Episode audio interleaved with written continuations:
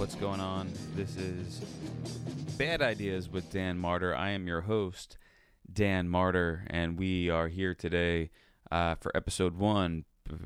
Ep- episode one, part two. Really, we tried recording this uh, a few weeks ago, but you know, I uh, I don't really know what I'm doing. So luckily, our guest today, Ross Shotland of Enjoy the Ride Records, has been a, a real team player and jumped on twice to do you know basically the same interview. Um, so I won't waste more time. Let's just get right into it. Yo, Ross, what up? Yo, What up? what up, dude? I don't know. Uh, trying to test this out. You know, version two, one point two, Yeah. whatever. Uh, I got Logic running in the background. I got a microphone hooked up straight to a fucking speaker off the the cell phone, and it's rolling. I see the audio waves happening, so at least I know something is being recorded. But I feel like a dickhead. I'm so sorry. It's cool, dude. I kind of had a feeling that would happen. First time you do anything, shit gets fucked up. It's how it goes. All right, man. So, thank you for jumping on again. Again, I think I kind of uh, touched on it before, but I think you know this is episode 1.2 at this point. Uh, doing things a little differently, even though we had some technical difficulties the first time. Ross, hello. How are ya? Pretty good, man. Thank you, sir. How you holding up? I know this uh, this uh, COVID shit is just t- tying people down. Yeah, um, doing all right, I guess, considering. Uh, it's been it's been a struggle to say the least, both whatever personally and business wise, but whatever. We'll get through it, I guess. It is what it is. Uh, so can you give us a for anyone who isn't uh, really familiar with Enjoy the Ride? I mean, I've known you for at least shit since before before I even started in the clouds. I got to get to know you um, through like some of the old drive-through records uh, represses you did, and I think we kind of started talking just because I was doing local bands that you were kind of like familiar with also. But uh, for anyone who's not familiar, can you just give us a little background on Enjoy the Rides, how you started, and why you're fucking doing this? sure. Um, at this point, um, we've been in business 10 years. This is the 10 year anniversary, which is very crazy to kind of think about. Um, I don't know. When I started doing this, like I, as as we'll get to, I guess we're doing vinyl reissues. Um, so like when we first started doing this, it was 10 year anniversaries of the stuff I went to, I grew up listening to in high school and early college and whatever, all the drive through stuff. And now I'm at 10 years of my first release, which was Harvard, which is fucking crazy and crazy to think about that been able to pull this off for this long. But uh, Absolutely, like Yeah. that's really the reason I wanted to like have the first episode with you is because I feel like you're the only other person that's crazy enough to be doing this as long, and uh, it's you know you're, you're constantly putting out good stuff, and it, it's you know the whole purpose of this podcast is really just like everything I do I think is a bad idea.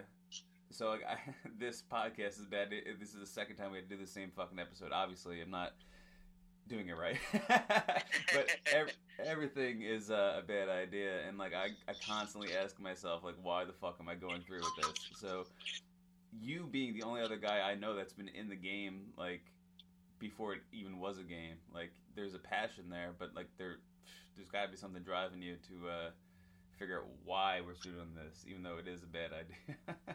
sure, thanks, dude. I love my business being called a bad idea. But uh, yeah, so like um, I always wanted to. Uh, well, even before I got really into music, I was always into just like the business side of entertainment. Like when I was really into like sports and stuff, um, like in elementary school and whatever. Like I was really into basketball, and I was always interested in like the GM, which is essentially you know like the A and R for the music comparative job, essentially just like the guy behind the scenes who put together the team. And um, I don't know, for some reason I was always kind of drawn to that side of things, and then I got really into music and independent music, drive through particularly, and the whole independent scene, Vagrant, drive through, and Equal Vision, and that whole stuff. Um, in high school, and uh, that was when I kind of decided I wanted to try to pursue music. And um, at the time, drive through, you know, was a like a family ran quote unquote independent label where like all the bands kind of had a similar kind of feel and kind of kind of similar, um, I guess, aesthetic and the way they whatever the whole lifestyle, I guess. Well, I mean, you're Um, you're from Long Island, right? So like you had that East Coast kind of vibe too. I think like right? drive Yeah, through think was that, very that was a lot of it. yeah. I, th- I think that was a lot of it. Also, I grew up on Nassau County, um, town as uh, a couple members of Brand New and Glassjaw. So like I was right in the middle of everything as it was kind of happening. Um, I graduated uh, high school in 03, so that was literally right the year after Take uh, Tell Your Friends came out and Your Favorite Weapon, and they started getting big nationally, and that was right in the middle of everything, and that kind of, I guess, fueled my passion. Also, that like seeing people locally, not that I knew them, they were only whatever, like three, four, five years older than me, depending on the bands. Um, so yeah, that I think kind of fueled me. Also, that it definitely is doable to some degree. Um, and yeah, and then I, I went to college, uh, as University of Buffalo, and I created my own major um, for music business, which honestly didn't really help that much overall, but whatever, at least. You created your own your own major, was that not something they offered there, or was it something like you just like were so passionate about they gave you a degree? Right. Yeah. So so I went to University of Buffalo. Um, I got I got um whatever um Bachelor's or something. no I got uh uh not inducted. What the fuck's the word? Uh, get into the school, whatever. Um, I, I got into the I got into the business school. Um, Yeah. And my parents were hoping I would, you know, uh, I guess get out of this music phase and get into just whatever normal business, like yeah, normal yeah, yeah. Dude, same here, same here. Yeah, exactly. So basically, after two years, um, I had to declare a major, basically, and then I, I found out there's an option to quote unquote make your own major, which basically you take classes, specified classes at other schools um, that have those specified classes, and then take the general business classes at Buffalo, which is what I did, and I took a bunch of music business classes at like Berklee online and NYU over the summer. I took some classes. Um, so yeah, um, I definitely put in the work. Um, although I graduated college in 2007, which was like right before the economy crashed, and literally Yeah. right when the music industry was going to shit, and the Oh, height yeah. of uh, the height of illegal downloading and all that. so, um, although I definitely think um, school helped me get where I am, and obviously timeline wise, the vinyl thing wouldn't have happened if I didn't go to school for four years and had four more years to fuck up. Plus, while the industry was dying in itself, with no experience. So I definitely think it was a blessing going to school. Although I don't think I really learned very much that eventually helped me in what I'm doing now. If But, anything, I uh, think it gives you a little bit more confidence because at least you have a piece of paper saying that you know what the hell you're doing, or at least let, let other people know that you know what you're doing. I Uh, guess I did it. I, I honestly did it for my parents because Yeah. like Oh, I, I want my dad's mechanic, and he wanted me to take over his garage, and he was just like, "Oh yeah, go to school to be like business, so you can come back and take over the garage." I'm like, "Bro, I want to fucking do music. I don't want to be a rock star. I don't think I'm gonna go touring and like take over. I'm not Mick Jagger, you know. Like I'm gonna, right. but there is money to be made in this, and you have to approach it like a business. So when I went to school, like they had a, a music business program also, but it was an actual like mu- music business like degree. Where'd But you go again? I went to Monmouth University. Oh yeah. And so it was like right by the beach, you know, it's like 45 minutes from home. It wasn't too far away and like you got to see like girls in bikinis and shit like on the weekends, which was cool. But I uh I went for music business, but there was so many like electives because it was such an untapped industry or an untapped like, you know, division of college that you can take like yoga and all this other bullshit. So instead of doing that, I took like actual business classes uh, and I took a market. So I graduated in four years with three degrees and a minor in infotech. So like I'm fucking Look at you. yeah, Yeah. overachiever. but But yeah. it was funny to see like that there was never really a, a program for music business. So knowing that you had to actually kind of like make your own uh, yeah, is pretty cool. If I if I transferred, um, which at that point I didn't really want to. One, I I guess like the school. I don't know. I I had my group of friends, and I don't know. I just I don't really like change. I liked where I was, but I wanted to pursue what I wanted to pursue. So I fucking figured it out and made it happen. I guess, which is kind of I guess the whole through line of my career. Just kind of figured it out and made it happen. But um, So can you walk me through like when you first started Enjoy the Ride and you had your first, you know, deal, how did you, you know, set it up? Because I think a lot of times when you're doing things, first off, you got to figure out how the fuck to do it the first time, and you're gonna always stumble a few times, uh, almost like this podcast. But but uh, how did you figure out your first, you know, record deal? How did you put out that first well, record?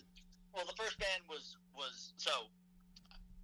The plan was to you know sign, like have like a normal record label. The vinyl thing didn't exist until after college, like at least the vinyl reissue thing on like like a label that specifically did that definitely wasn't a thing when I was in college. And I was buying buying vinyl like the end of high school and then a little bit in college shows, um, but like nothing was really coming out. Either it was out already or ninety percent of the scene wasn't out because it all came out, you know, in, the, in some point in the nineties or early two thousands.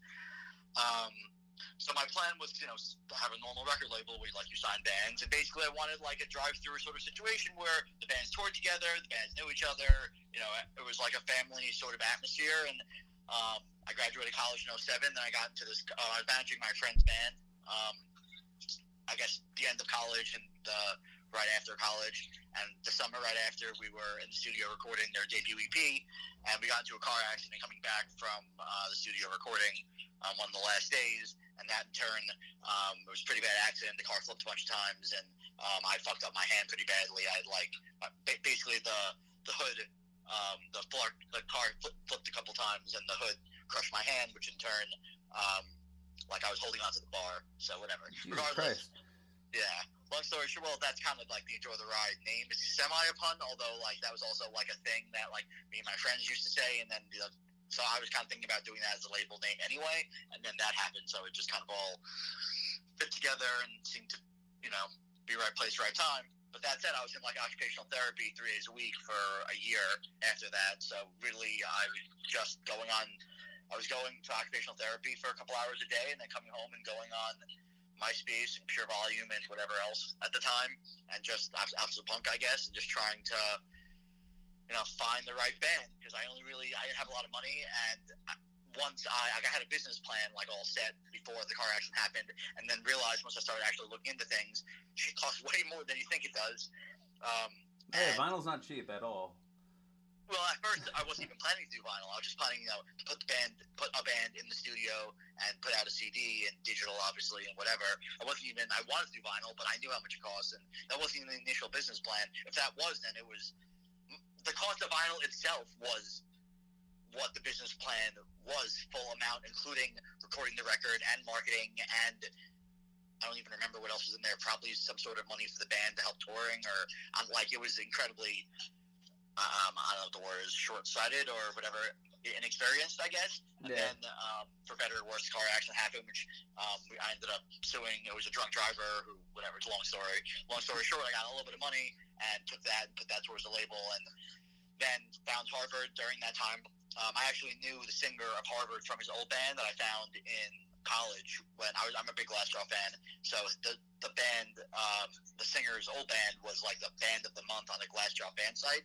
I used to check out, and I just always kind of kept in touch or whatever, like kept tabs on him. And then yeah. once I saw the label, um, I found his new band, and that ended up being Harvard, which is crazy to think about, also. And um, then we started looking for producers once everything was finalized. And um, Brian McTernan was shockingly um, interested and was willing to do it for like a basically friends and family rate kind of thing. Is like basically just like worth his time. And um, he built the studio from scratch. Um, so basically, like the, there was like a loft um, sort of living space where the bands got to live while they got to record. So basically, they were living in the studio. So that was essentially like rent for the month and his time. Nice. Um, which still was expensive, but for the quality and you know he's guys put out or worked on slash produced various gold if not platinum releases, and I've always loved his production work. Mobilize one of my favorite bands. He's produced all at the time all their shit, or I guess well, I guess technically now they have a new record out, but whatever.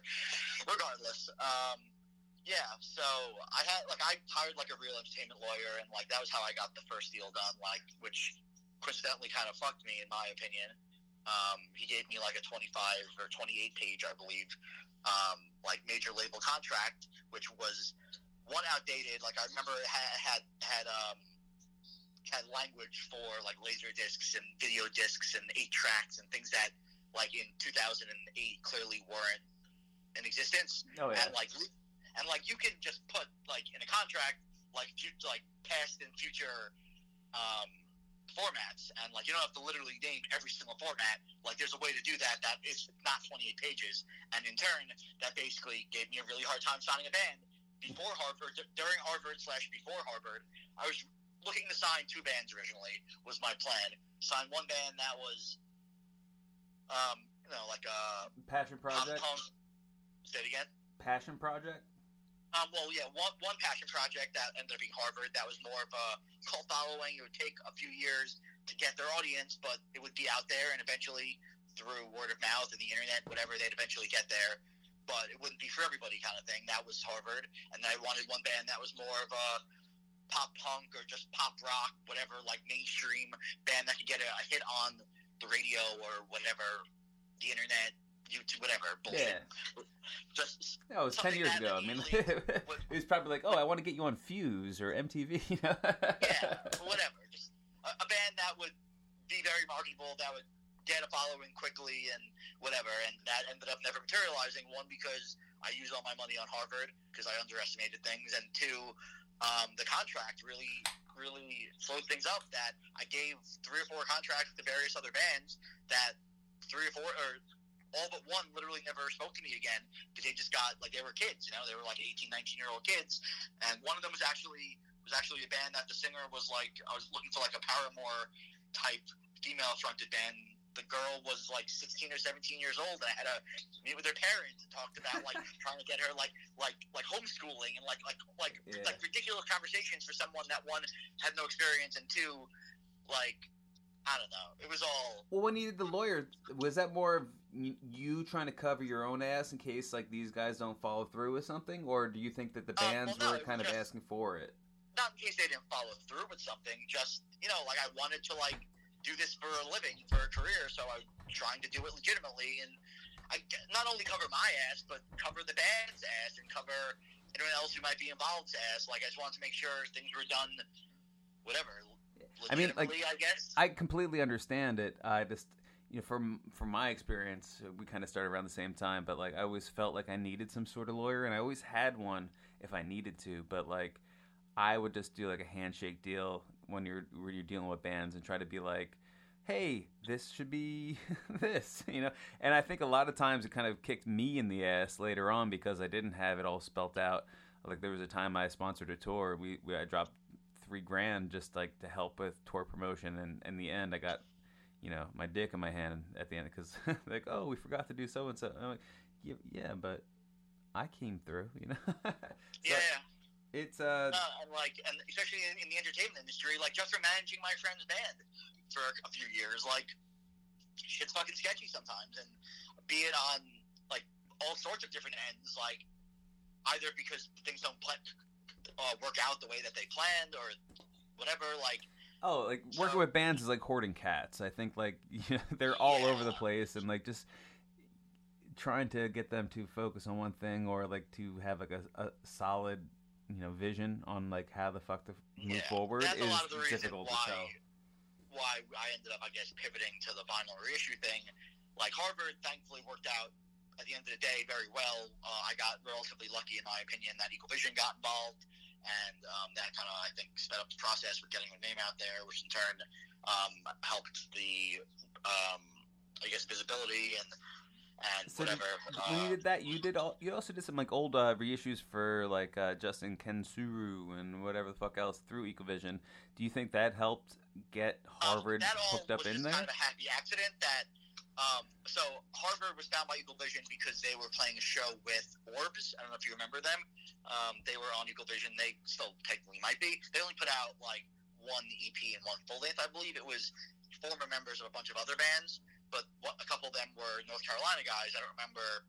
I think some of them might have been Hopesfall. I don't remember exactly. Um, but regardless, they put out an album on Equal Vision, and um, because they were like guys from former bands, they like their first show was like a decently big show in the area, and Harvard was a pretty big local band um, that could draw that people liked, and also Harvard was very much like a musician's band, like uh, like a comedian's comedian, like Oh yeah, I used to go jogging listening to them. Their fucking record is awesome. The, the Thanks, two, but yeah. yeah, like but like it took a long time for the general population of normal people to find them, but like most bands, like when they play a show with them, they would like immediately fall in love with them and and and become friends with them and try to bring them on tour and whatever. But like, so it took a few years for you know the rest of the world to kind of find out about them. But that said, um, Orbs asked them to open for this big show, which was I believe their record release show. I don't fully remember. Um, I wasn't there, um, but that said, a bunch of guys from Equal Vision were there, which would make sense that it was the record release. It was either their first show or the record release show. It was like a big show. Yeah. Um, and that got uh, them on Equal Vision's radar. Um, and that said, um, they spoke. They like get in touch with them for a little while, and then they set up to have them play another show at their their showcase at South by Southwest. And that was when I came down to meet Equal Vision to um, see the show and talk to them and see if we could work something out and whatever. Um, and that, in that conversation, that was when I first started doing. Um, I just did the drive-through stuff, and I just started doing the major label vinyl reissue stuff. I put out like 311 and Dream Theater and some other things are in the works.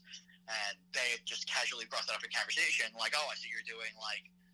I think they brought it up. I might have brought it up. I likely brought it up, but in my, I remember them bringing it up. But who knows? But regardless, I Oh, I see you doing vinyl. That shit's expensive. You want to fucking spend some money on this? yeah, I remember. I just remember it coming up and me being like, "I'd love to, I'd love to like work with you and figure something out." And thankfully, that ended up being pretty simple at the time, which I wish it was still so simple. We're still trying to reissue a bunch of that stuff, which hopefully in the future will happen, but easier said than done.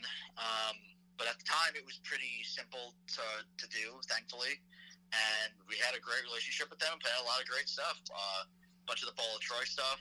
Um, the Manipulator album is probably one of my favorite releases. The first pressing to this day, like it was like a quad gatefold, like it was like a four panel fold out, and we used like this amazing artwork that um, the bassist drew that was in the CD fold out. We were able to blow it up, and Oh yeah, my buddy uh, Tim, he he had that record, and he's like, "Look at this." And he like unfolded it and fold, unfold, unfold, unfold. I'm like, Jesus Christ. yeah, Yeah, like I think that shit would probably be too expensive to redo today. Honestly, we, we repressed it like a few years later and did the the gatefold was two was two of the panels, and then the printed inner sleeve was two more of the panels, so it's still extended to the full thing, but it was a little, a little cheaper to do. Um, but yeah, yeah, we did a lot of great stuff with Equal Vision, and um, Can you explain Yeah, a little bit how uh, different it was, you know, ten years ago when you started? Uh, I mean, you obviously had Harvard and all this other stuff, but you were trying to do a few re-releases. I remember, like, first, I I'm a big early November fan. I remember hearing about Enjoy the Ride through uh, the early November stuff. You did that one with like the uh, screen printed wood box and stuff. I'm like, fuck yeah, this guy, you know, he's putting some effort into it. Um, but how it's kind of changed over the years from you know 10 years ago when you started doing re-releases to kind of the, the current stuff you're doing now um, and the deals you have with uh, these different labels Um, yeah, everything has changed a ton in the last 10 years. Um, well, 10 years ago, when you would approach labels or companies, to some degree, they would just, like, give you the rights for next to nothing because they didn't, they, they thought that nobody would buy this and you were just throwing money away. yeah they didn't see the value and, and they just wanted money so that way they were at least, you know, whatever, guaranteed something. Um, now it's basically the opposite. Um, now it's very, very hard to get the rights, and most things are most things the labels want to hold on to themselves if they didn't already do it. And you know, ten years of this shit, like most things have been done, which is frustr- either have been done or aren't able to be done for various legal or personal reasons for the band, depending on what the situation is. And um, fuck, sorry. that's cool uh, yeah, um, and now it's a very complicated and long process. Usually, a lot more expensive if they're willing to even give it up at all. And um, and like I said, most things have been done at this point. Like ten years ago, it was you know something corporate leaving through the window, and like things that were people's favorite albums of all time. Like I knew for a fact I could definitely sell a thousand or two thousand or whatever, two thousand copies of this record. It's just a matter of finding the people, which at the time is really the kind of the the tricky part. It was I know that I know that there's 500 people or thousand people that want this record on vinyl. It's a matter of how do I find them? Well, now there's tons of people looking for it, so you know, supply and demand, and, and the labels know it. So either they want to make all the money themselves, or they want to gouge you and make sure that you're not making much money and they're making way more than you are and you're doing all the work and spending all the time and you know the risk as as we talk about and have always talked about you know like it's very hard to predict what people want like things that we think are a good idea may not be and things that i think are potentially not a good idea sometimes are the winners like the coconut pete release we did um, which is club dread which is broken lizard um, broken lizard um, and Club Dread are the guys from Super Troopers or Yeah, people out of way, all day. among other among other things. but Club Dread is like their follow up to Super Troopers that has a cult following, but you know most people don't really know what it is. And I love the movie and always have loved the movie. And um, there's a fictional um, Jimmy Buffett uh, type esque character um, that's played by Bill Paxton, who has a bunch of songs in the film. Um, who was like a '70s rocker kind of shit, and now he's like hosting these these uh, retreats at um, at this uh, whatever island getaway um, hotel thing. That said, like that was more, that definitely a passion project for me. That I'm like, I'm pretty sure people would want this. Like, I love Broken Lizard. The songs are fucking hilarious. But uh, yeah, like that one did like that's something that I would have bet if I had a bet that it would have not been a good idea. But it was a seven inch and it was a passion project and. I'm like, I'm pretty sure over time I can move 500 of these, probably, hopefully. And they sold out in like a couple hours, and I ended up doing three pressings and a liquid and a not liquid, a sand filled version, like all sorts of crazy shit. You know, it's hard to really predict, but yeah. How do you come know. up with these ideas for the different uh, packagings? Like, I know you did the Ninja Turtles one that had like the ooze inside of it and stuff. Yeah. Like, do you Oh, kind I of come up with the idea, or do you see something first and then you kind of attack a the idea? combination of the two. I really try not doing shit just for the sake of doing shit.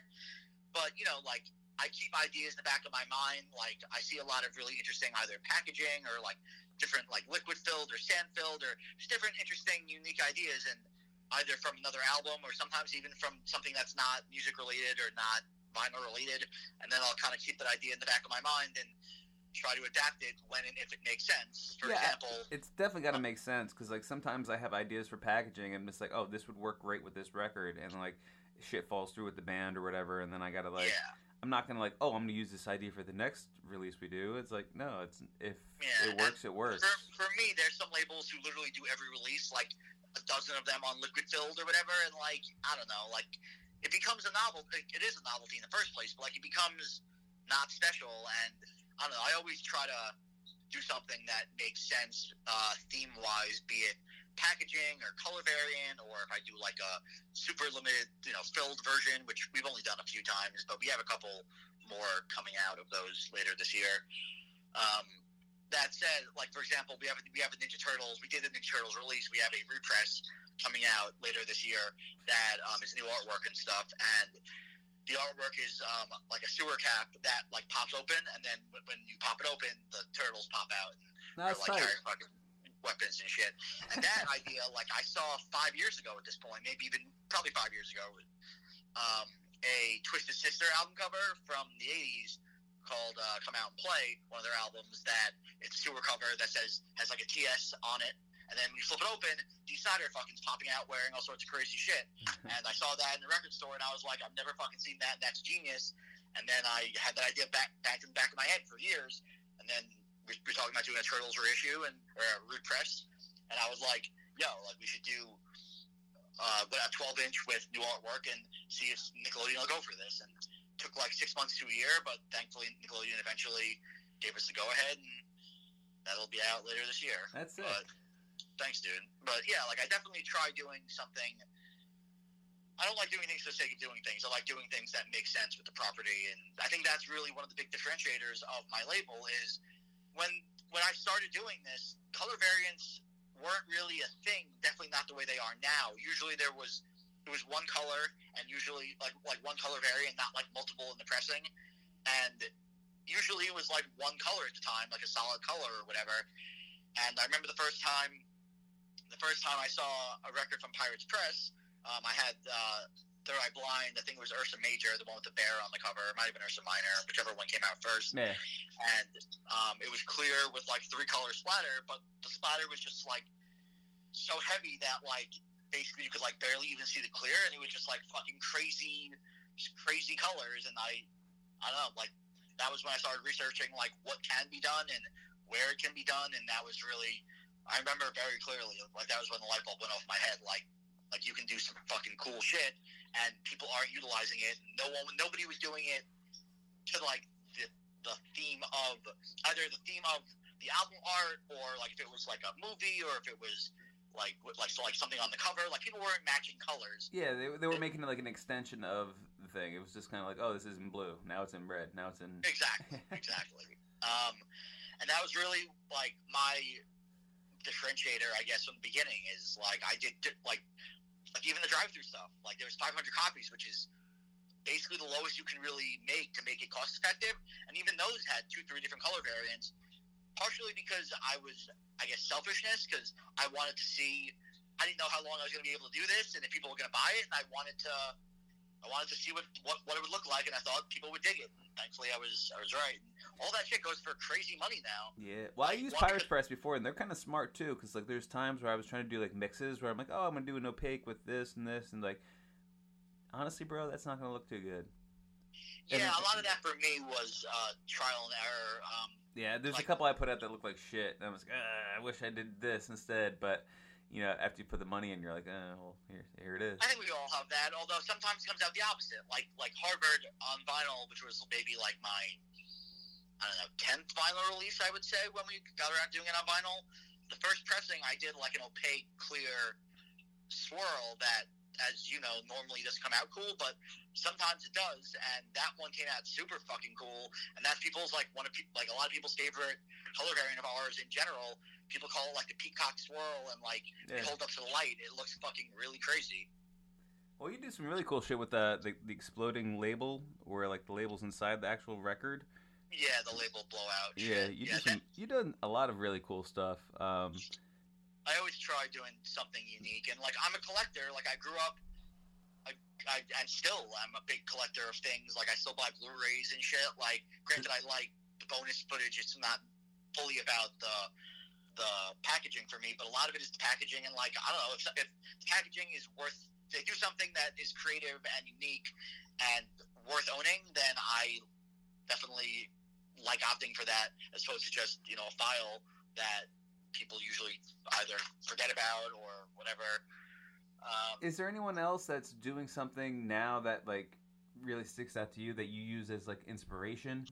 um, there's not one particular company I would say, but I definitely. No, it's a it's a conglomerate of a bunch of shit. I'm sure, but like. Yeah, I'm very I'm very plugged in. I'm very I'm very involved, both following and buying, also on you know a lot of the vinyl current stuff.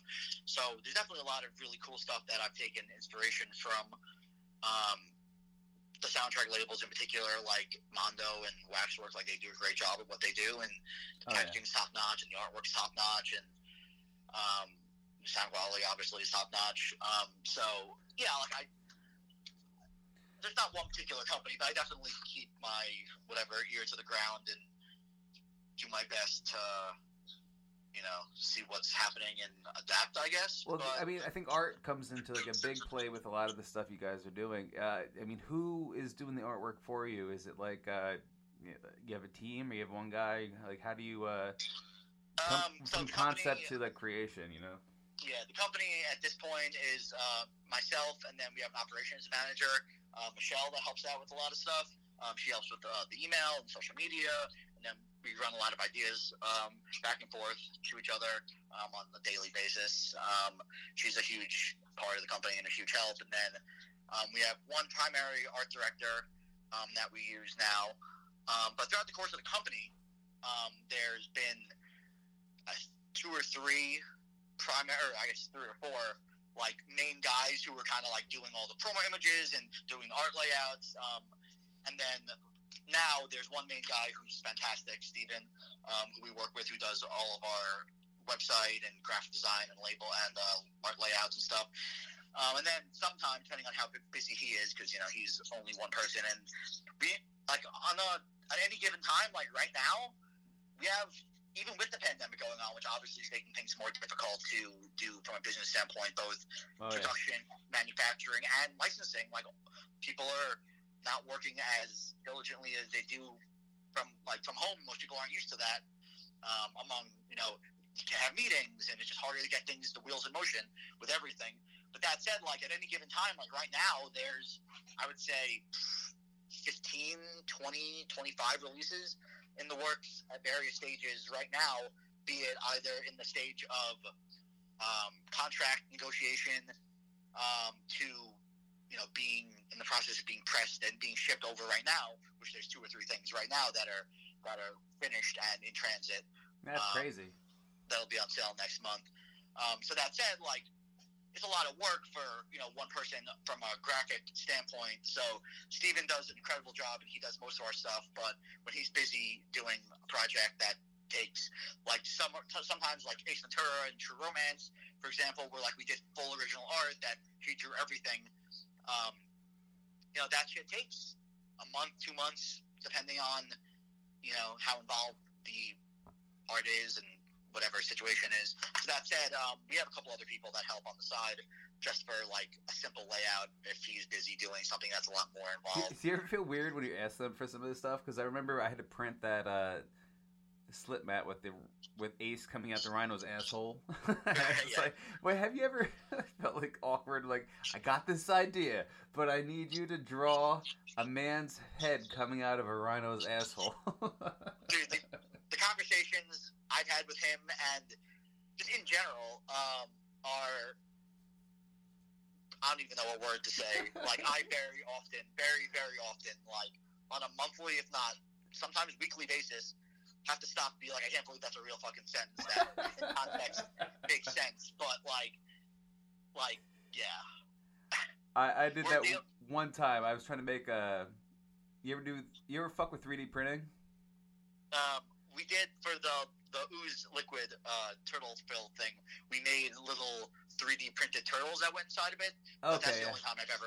That's the only other only time I've ever that's, had any involvement. It's a trip. I mean, I, I went on a couple different sites and I found somebody and I had to describe. I wanted to make this thing. It was called a vaginal. So okay. I, wanted, I wanted it to be like a, a center adapter for 45s, but right. with a vagina. And like, I, I don't know why. I don't know why. But like, I, just, I went back and forth with this person talking about the labial flaps for like three days. I'm like, no, yeah, yeah. it needs to be more flappy. yeah. I've had. Uh, we're working on on a release right now that has. Uh, uh, pornographic material in the artwork, and there's and the. We had the, the Ron Jeremy thing on the front. What was? Yeah, that's that's another release. That yeah, there's been a lot of ridiculous conversations centering around the Pornosonic series. But yeah, we, we have another release with with pornographic images coming out, and like me going back and forth both with the the guy who's designing the art and also the printer, because like like just. I, I'm, I can not get into specifics. Yeah, I don't want. I don't want to ruin any of the surprise. You know. It's it, it, it's just ridiculous conversations that I had to take screenshots and send it to a friend of mine to be like, like it's unbelievable that this is like. Oh yeah, I got like, I, I got my core group. I'm like, I can't believe I just put that into a sentence. yeah, it's it's fun though. It keeps you on your toes, and I don't know. Like a lot of the a lot of the I guess especially for the like the newer art. Like not everything is. A lot of things are the older like original album art, but repurposed, I guess. So I have some sort of artistic um, I guess, say in like the center labels and things that weren't made previously, and that and that I guess is a lot of fun for me. Which I don't know, like I don't have any technical skills in terms of art, but I have a lot of ideas, and I'm good at visualizing something in my head, and then um, being able to explain it to somebody, and then have them work through, I guess, making it work on a technical standpoint. And that for me is probably my favorite part about this job is being able to have an idea and see it come to fruition when I have no actual technical skills to make it happen. I guess. no, I, I mean, like the stuff you put out, I love the artwork for it. I think you have a really good team around you. Um, whatever you you know developed over the past ten years has been amazing, and you know the fact that you're able to kind of churn out twenty, you know, like you said, twenty five different orders uh, yeah, in the process. we had Crazy. Last year we put out like 26 or 27, and the year before that was 25. That includes represses, which is probably like five or so of the releases, I would say. But yeah, man, it's fucking really crazy to have over a hundred Enjoy the Ride catalog releases on top of 20 plus more Enjoy the Tunes catalog releases. Like as you know, like there's no time to fucking look back in the entertainment industry. Like by the time something comes out, I'm already way past it. Like I'm excited about it when I you know, sign the contract or when the artwork is approved or something. Oh, like, oh yeah, you got the test presses and you're like, "Fuck yeah, this sounds yeah, awesome!" Like, and then like all of a sudden, by the time the record's actually done, you're ready. You got it. You're like, "Okay, fuck, now I got to sell this." But yeah, like a good six months to a year. I'm excited about something six months to a year before other people are, and it's it's weird. You know, like at that point, I'm stressed out that I just want to get this over with to some degree. Like I'm well, it's not true. I'm excited. I'm excited when when, when they finally arrive and they're in my hands. But that's you know a couple weeks before they go on sale usually, and by that time. Usually it's a whole other ordeal, and I'm already on. I'm uh, already on to the next thing that I'm worried oh, you gotta about. do promo shots. You gotta do like a marketing plan. You gotta uh, you know make sure everyone's like tagging the right things when they're fucking posting on socials. It's a lot of yeah, and we do a lot of exclusive retailer stuff. That said, like once something is ready to go, because there's articles in New York Times, or articles in Forbes, or articles in whatever, all of a sudden, like the higher ups are like, "Cool, vinyl is good. Fucking buy vinyl, buy vinyl, buy vinyl," and all of a sudden there's 60 things out when like no one curates it. Like that's a lot of what my job is with the label. It's like, like the catalog is curated to things that either I think people will want, or I personally want as passion project that I hope to God people will want, and I won't lose a ton of money on. But, but at the same uh, time, you're willing to take the bullet because you'll you'll fall on the sword or whatever it is, you know, because it means something to you. Yeah, thankfully at this point, like for for years, many years, we were we were operating, you know, paycheck to paycheck, release to release. That we had to sell three quarters of the last release in order to fund the next release. You know? Oh, dude! Like, I after my tenth release, like I, I was working with local bands, so like they really didn't sell shit other than to the people that would see them locally.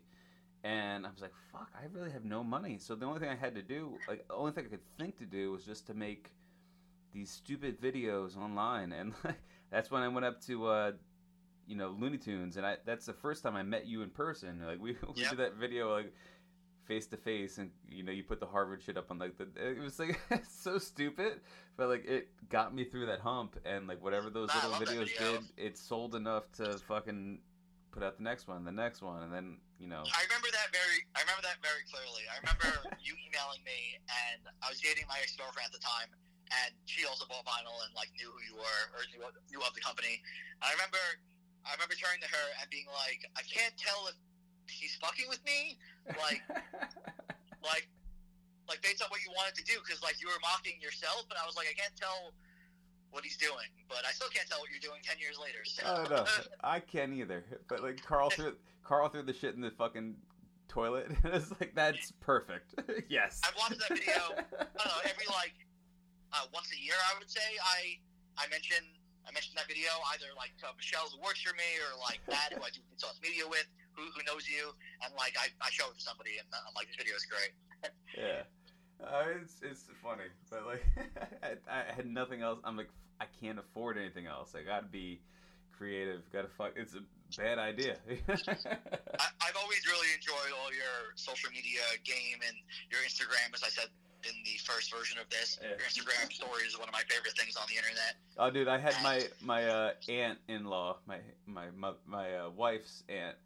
Yeah. She, she thought I fucking died. She called my wife. She's like, "Is Dan alive?" Because I jumped off the back of my truck and I dropped a Macho Man elbow onto like a piece of wood. and she's like, she's like, "You're gonna smack your fucking head on that rock, you dumb motherfucker." I'm like, "Yeah, probably." How you get the followers though? It's it's working. Whatever the fuck we're doing, like I kind of got out of the the pressing record games. There's like a couple bands I'll fuck with, like oh well, I I will always do whatever the fuck they want. This they got my heart, um, but like I'm really just focused more on individual orders. Like so, if somebody sends in something where it's like, here's ten songs that like remind me of my girlfriend, and here's a picture of us on the. You know, so I have like the printers, I got the cutters. I'm making like one-off records now, and I kind of I'm out of the game when it comes to like looking for licensing and stuff like that. But like at the same time, that's where I, I guess made the name. You know, it's like all these. Yeah, weird... no, I definitely admire what you're doing. Like you have a fucking factory in your in your house, basically, which is incredible. And like, there's definitely a demand for you know very small run, either personal or smaller bands who just want stuff for like a reunion show or whatever. Like, there's definitely, in my opinion, a large demand for what you're doing. Yeah, I mean it's it's weird the how it kind of shifted from where it was to where it is. Um, Yeah. And I think like you you're kind of like one of the pillars where like you kind of stayed strong and like you're, you're you've kind of shifted too. You did the enjoy the tunes for a little bit. You did.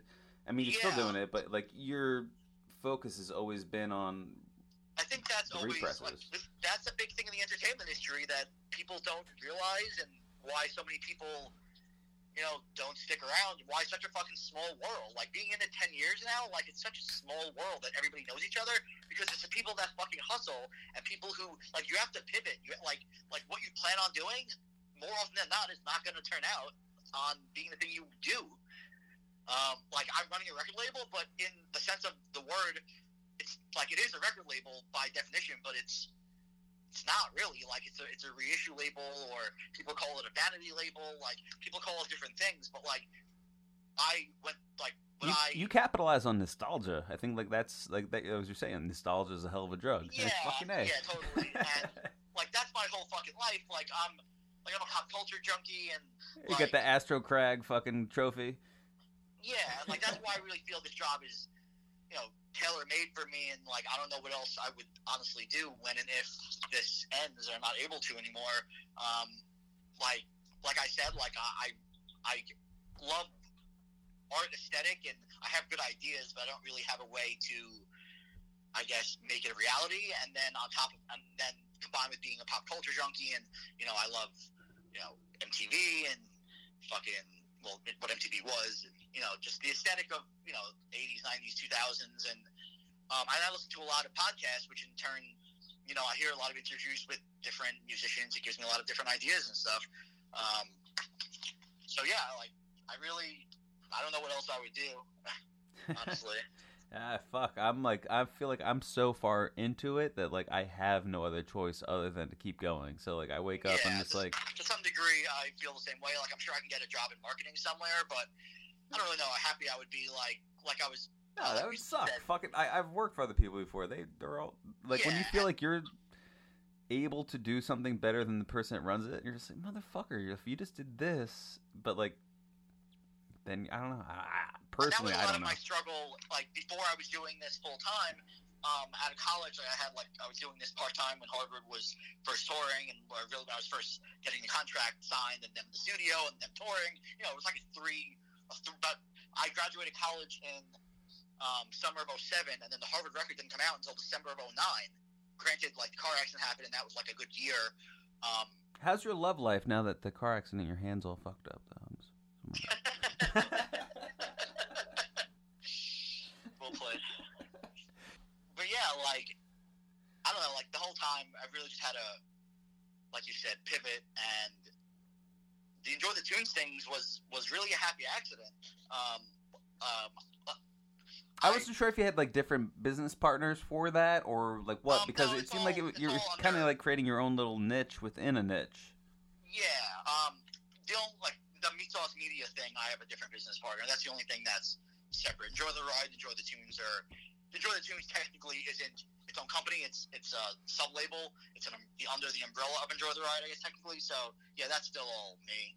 Um, but yeah, enjoy the tunes happened because like I, like I said, like I'm a pop culture junkie, and like I was never really like into Sesame Street or like really even Disney or the Muppets. Like when I was a kid, like Nicktoons was really my jam. Um, and I saw somebody post a seven inch of Ren and Stimpy. Um, this was maybe like 2013, long before soundtracks were even really like a, a vinyl thing. And I was like, that's fucking cool. I wonder if there's anything else on vinyl. And then I saw that there wasn't, and there was a best of Nicktoons CD, and happened the company I was already working with. So for the hell of it, I was I put in for it, and then I got approved. And then at that point, the only thing that had been done on vinyl that was remotely similar was somebody did the new My Little Pony show on vinyl. Yeah. And at that point, like I only knew that label as anytime I saw that label put out other stuff, which they put out very legitimate, great other things. They put out Walking Dead and Breaking Bad and lots of shit. And at the time, every time I saw the name, I'm like, oh, that's a label put out My Little Pony. And I didn't want to be that guy for Nicktoons. And that was why I kind of created Enjoy the Tunes as a sub label because I didn't want people to be like, oh, isn't that that Nicktoon guy? When I was still putting out, you know, Rob Zombie and Yeah. fucking whatever. That Hellbilly So- thing was awesome too. Yeah. What was? Hellbilly? Oh, yeah. Yeah, like, it, it's incredible the things Your that, your um, catalog is so fucking like deep and you know it, it covers a lot of different things. I, I understand why you would kind of like make subdivisions within your own just so you're not like pigeonholed. But fuck, it's dude. amazing to me that, that It's amazing- gave me some stuff that they gave me early on. Like the fact that I put out Maroon Five songs about Jane for the first vinyl pressing since 03, which was European only, was and it's correct that took like five years close by the end of it because I made, made new artwork for the Gatefold and we did a, uh, a bonus disc of B sides and remixes and all sorts of crazy shit. But like the fact that they let me do anything, especially something like that, is unbelievable to me. Same thing with Rob Zombie. Like, granted, I just kind of proved the market for them, and then they put it out themselves after because they knew I was doing limited run, Yeah. and they sold out within within a couple months, if not less. So they were like, "Oh, cool! Clearly, there's demand for a large run. Let's fucking do it." How long do you think, on average, a single release would take you to do? From licensing, like the initial reach out, licensing, the back and forth, the final okay until the pressing. I know pressings are like uh, vary by your uh, you know Sure. manufacturer, but like um, it's very it's very hard to say definitively. Every project is totally different. Um, on the very low end, where like I'm dealing with like an independent band, where like they basically like the band's broken up or or whatever, like they it's just free money for them, something that they did ten years ago. Like that's happened in before, where the band's not active anymore and whatever. Yeah, it's my um, life something really. like something like that where it's on the easy end um, i would say like six months to a year. Usually negotiating takes a while um, if not a few weeks to a few months depending on how quickly they get back and what the deal is. And then manufacturing takes you know anywhere from like three to four months two three months depending on who you go with and what you're doing and you know if test presses are approved the first time and whatever else. Um, but then on the high end you know like maroon 5 for example like i said you know that took close to five years from when I initially asked about it to when it came out. And there's some stuff we're working on right now. So on the on the high end, there's been a lot of things that have taken four to five years, some of which aren't even out yet, that may not come out. Some of which are definitely coming out, but you know it's really hard to say. And it's definitely and the more popular vinyl gets, you know, the more the more licensing requests there are, the longer it takes, the more money they want or the higher percentage they want because they know somebody else will give them a better deal or whatever. So, yeah, things definitely take a long time, and as things have gone on, um, I've definitely gotten a little more complicated, a little more, you know, time oriented, a little more, a little more everything. In the beginning, in the beginning, no one even understood what I wanted to do. They just wanted money, and now they Yeah. know what I want to do, and they want to maximize everything they can. When I worked at Sony, like the the first thing I had to do, I was like a graphic design guy there. I was the assistant to the graphic design guy. I wasn't even like the fucking head cheese. But they had a a partnership with Record Store Day, and I think it was like year two of Record Store Day. Like it's been going on for ten something years now. Yep. Um, I had to make a video explaining to them how to set up a Facebook page and shit. like you think it's silly now, but like they didn't know how to fucking do it, and I had to make a video, and we'd send it to every single because we were a distribution company. We sent it to every single um, you know mom and pop shop across Yeah. the country, and be like, "Yo, this is how you set up the Facebook page." And they had fucking Metallica playing, you know. Like, there's the this should be streamed, guys. You should record this. Like, don't just fucking keep it to yourself. Um, but we had to kind of explain all that shit to them. So 10 years ago to compare to where it is now and i don't fucking know like with everything else going on and these businesses not being like essential or whatever and they're not able to fucking actually survive i don't know if what the fuck's gonna happen that's gonna be nuts um, I think, record store day you're saying? Record store day, record stores in general, like just Yeah. live concerts, everything is fucking weird. Yeah, the entire entertainment industry is, is totally crazy right now, totally up in the air. And Yeah, and there, there's no no fucking way to, you know, make it Yeah. better other than just keep going. But like, it's gonna be a if really demand is there, then people always find a way of some sort of creative business plan. People will people will figure it out. the cockroaches always fucking live, bro. Yeah, life finds a way. But it's it's definitely scary. It's good to hear that you're doing all right and you're you're continuing on. Um, I, I want to thank you. I'm going to wrap this up right now. Um, I just want to say thank you so much for jumping on twice. Uh, this has been very cool. Uh, even the second time around, I'm sorry that the first time it sounded a little uh, you know, no silent. worry. We were able we were able to condense it a little bit this time, so maybe someone could actually listen to the whole thing. oh no, dude, I'll keep on going. I mean, like I, I like talking to you, but I just wanted to put a little cherry on top right now, so it seemed like that's where we should shop. Yeah. But yeah, we knew what the fuck we were doing this time. All right, thanks Ross for jumping on uh, twice. This was really interesting to try to figure out how to do. Um, thank you if you made it this far.